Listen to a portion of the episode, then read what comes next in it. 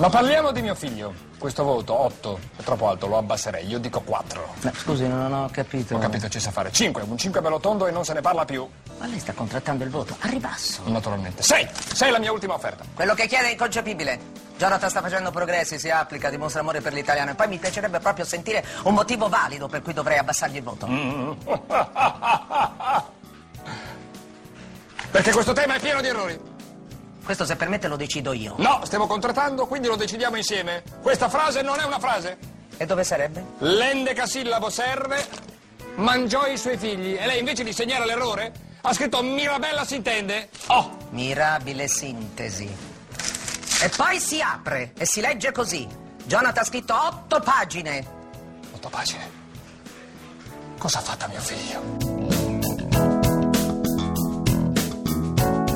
Massimo Birattari, ormai un grande amico della nostra trasmissione, un grande amico della lingua batte, si è laureato presso la Scuola Normale Superiore di Pisa e ha scritto tanti manuali, tanti libri sulla lingua italiana e per l'insegnamento della lingua italiana. Italiano corso pratico di sopravvivenza 2010. Poi è più facile scrivere bene che scrivere male, chissà poi se è vero glielo chiederemo 2011 e poi per Feltrinelli Kids, eh, libri come Benvenuti a Grammaland, La grammatica ti salverà la vita, scrivere bene è un gioco gioco da ragazzi. L'ultimo è L'Italia in guerra, che parla invece di storia e prima ancora era venuto a leggere un'avventura. Ma io mi fermo qui, Massimo Birattari, buongiorno e bentornato alla Lingua Batte. Buongiorno a voi, grazie di avermi richiamato. Mi fermo qui dicendo soltanto che il suo ultimo libro, quello per cui lo abbiamo richiamato qui in trasmissione, è Come si fa il tema, con una sezione sulla prova scritta di italiano alla maturità pubblicato da Feltrinelli. Allora, scrivere bene è più facile che scrivere male, scrivere bene è un gioco, ma mm, come si si fa un tema e soprattutto Birattari, perché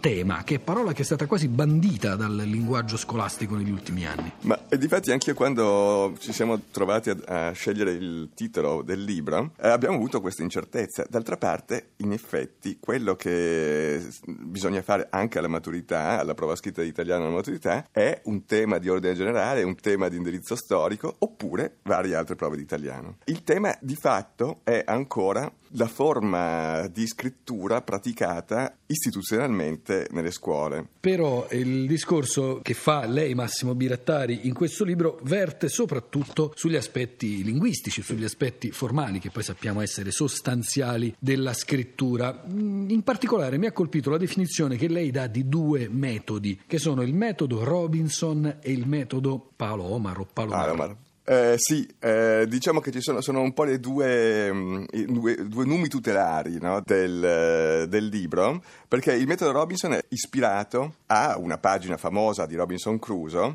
in cui Robinson, dopo essersi salvato dal naufragio ed essere approdato sull'isola deserta, unico tra i compagni, e aver anche recuperato le, le, le cose utili dalla nave mh, mm, che è naufragata, fa un, una specie di bilancio della sua condizione e lo fa su due colonne, no? mettendo da una parte il bene e dall'altra parte il male. Per cui eh, le due colonne dicono, per esempio, mi trovo gettato sopra un'isola orribile e desolata senza alcuna speranza di uscirne, e questo è il male, e il bene è, ma sono vivo, ma non sono affogato come sono affogati i miei compagni di viaggio. Oppure, sono senza vestiti per coprirmi, ma sono in un clima caldo dove se avessi vestiti farei fatica a portarli. Quindi lui fa, per definire la sua condizione, mette ordine nel, nei suoi pensieri con questo schema a due colonne. Eh, siccome il tema è basato molto spesso su un'argomentazione in cui bisogna portare argomentazioni a favore o contro una certa tesi, è utile secondo me cominciare a raccogliere idee proprio mettendosi su due colonne. E quindi in questo modo non solamente troviamo più facilmente le cose da dire,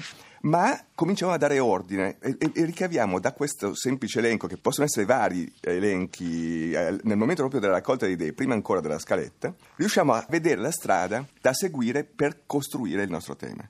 Il metodo Palomar è ispirato in realtà all'ultimo libro di Italo Calvino, che è un romanzo mm, molto tra virgolette, sono le considerazioni di questo personaggio, che appunto si chiama come il, il telescopio, che affronta la vita quotidiana e questi testi sono delle riflessioni, descrizioni, eccetera. Quello che colpisce analizzando, facendo un'analisi del testo, che è un'altra delle prove della maturità per il momento, di questi racconti, di queste narrazioni di, di Palomar, si capisce che il, proprio il, il tessuto linguistico, eh, le parole scelte da uno scrittore consapevole come, come Calvino rappresentano una specie di traccia eh, sotterranea che anche in questo modo ci aiuta a dire esattamente quello che vogliamo dire. Io cerco di far capire agli, agli studenti che intanto il tema può essere preso sul serio, cioè molto spesso ci chiede la traccia di parlare di argomenti che possono essere interessanti. Quindi è un'occasione eh, obbligata naturalmente perché non, siamo, mm, non, possiamo scegliere il tema da fare, per fare ordine nei pensieri e dimostrare questo ordine scrivendo. Ecco, come facciamo a passare dai pensieri alla scrittura?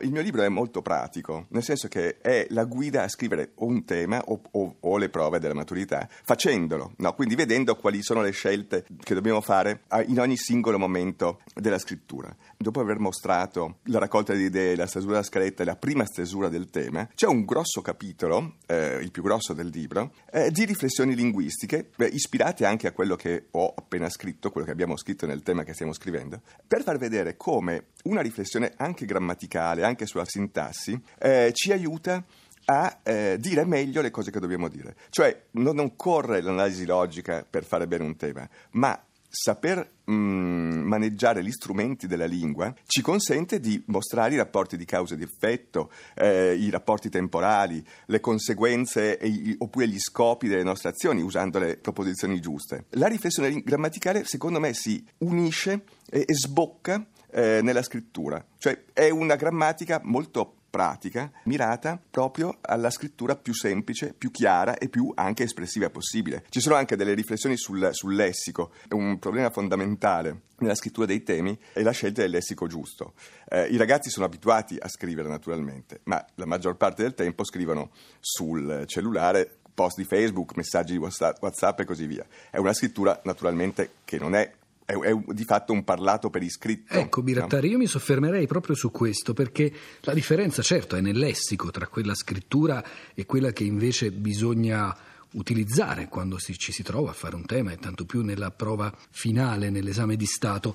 Però la differenza non è solo quella lessicale, è proprio una differenza sintattica. Certo. Intendo dire la testualità ridotta, frammentaria del messaggino che siamo soliti scrivere o leggere o del post nel social network è altro da quella costruzione invece argomentata e argomentativa che richiede un tema. E allora quali sono gli aspetti a cui i ragazzi devono fare più caso per stare attenti a non cadere in quella scrittura telematica che qui sarebbe fuori luogo. Certo, il, il primo aspetto è appunto, come dicevo prima, quello del lessico, evitare, eh, rendersi conto che ci sono dei registri eh, diversi da quello colloquiale delle parole, sto pensando per esempio a parole come incredibile, assurdo, che sono usatissime nel parlato, che vogliono dire un po' tutto e che comunque sono delle specie di etichette che applichiamo comunque. In questo caso è meglio pensare alla parola giusta che vogliamo dire, per cui se invece di, di dire mm, eh, incredibile diciamo per esempio stupefacente, trasmettiamo un'idea più definita, più chiara e soprattutto più espressiva de, di quello che vogliamo dire. Dal punto di vista della sintassi, eh, io cerco di, di mostrare anche attraverso gli esempi letterari o giornalistici che uso spesso nel tema, che una caratteristica fondamentale per esempio della scrittura formale del tema è il, la capacità di modulare il ritmo in qualche modo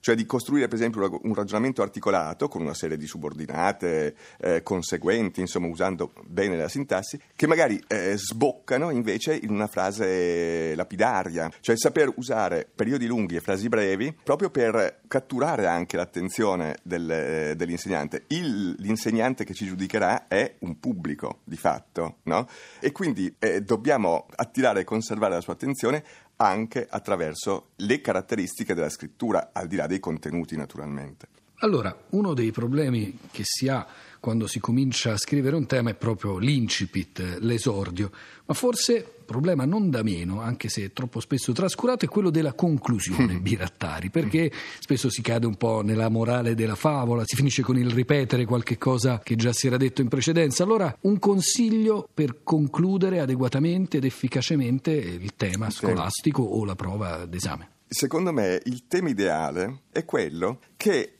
mostra anche lo svolgimento del nostro pensiero. Cioè il tema diventa l'occasione appunto per riflettere magari per la prima volta su un, un argomento interessante. Attraverso quella specie di dibattito interno che eh, mettiamo sulla pagina mostrando appunto i pro e i contro di una, di una condizione, di una situazione o i rapporti di causa-effetto, noi facciamo chiarezza in noi stessi e arriviamo a delle conclusioni a cui magari non eh, arriviamo veramente durante la stesura del tema, a cui non avevamo pensato prima. Cioè noi non stiamo dicendo delle cose che sapevamo già. In certe volte il, il tema diventa il percorso di riflessione che ci conduce ad avere una, uh, un'opinione eh, e a rivelare delle cose nuove per noi.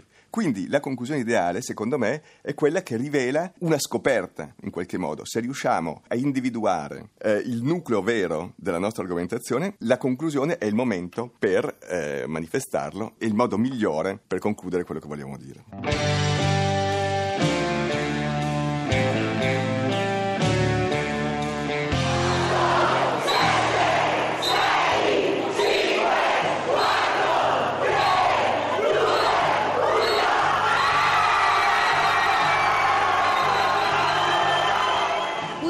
Campanella oggi per gli studenti che hanno salutato con il consueto entusiasmo la fine dell'anno scolastico e che hanno visto chiudersi le porte dei loro istituti fino a settembre prossimo. Qual è la prima cosa che farete appena arrivata a casa? Andiamo al mare!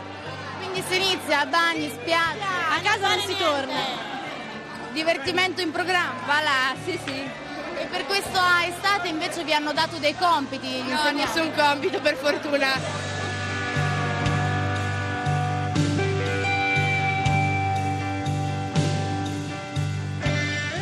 E a proposito di compiti, proprio in questi giorni è uscito il nuovo libro di Massimo Birattari, invece di fare i compiti, 27 idee e mezzo per divertirsi come matti e scoprire un sacco di cose, un libro pubblicato da Rizzoli e con queste parole di Birattari, con questo libro di Birattari, anche per questa domenica mattina siamo arrivati alla fine della nostra puntata della Lingua Batte. A salutarvi e a ringraziarvi ci sono come sempre qua io, che sono sempre Giuseppe Antonelli e con me ci sono la curatrice Cristina Faloci, il regista Manuel De Lucia e in redazione Francesca Zammarelli. Un grazie va oggi ai tecnici Massimiliano Capitolo e Nicola Pambuffetti.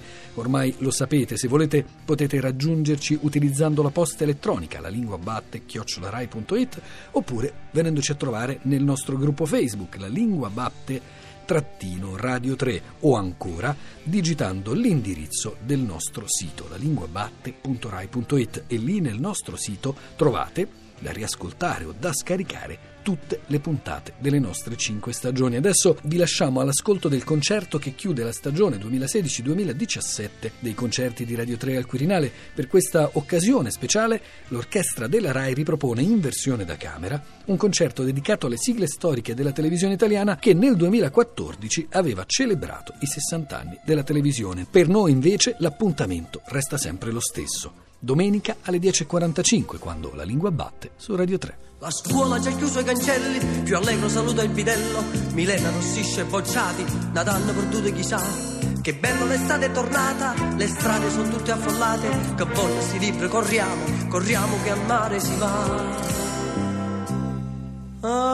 Arrivederci scuola, ci rivediamo all'anno nuovo. Arrivederci ai professori, arrivederci a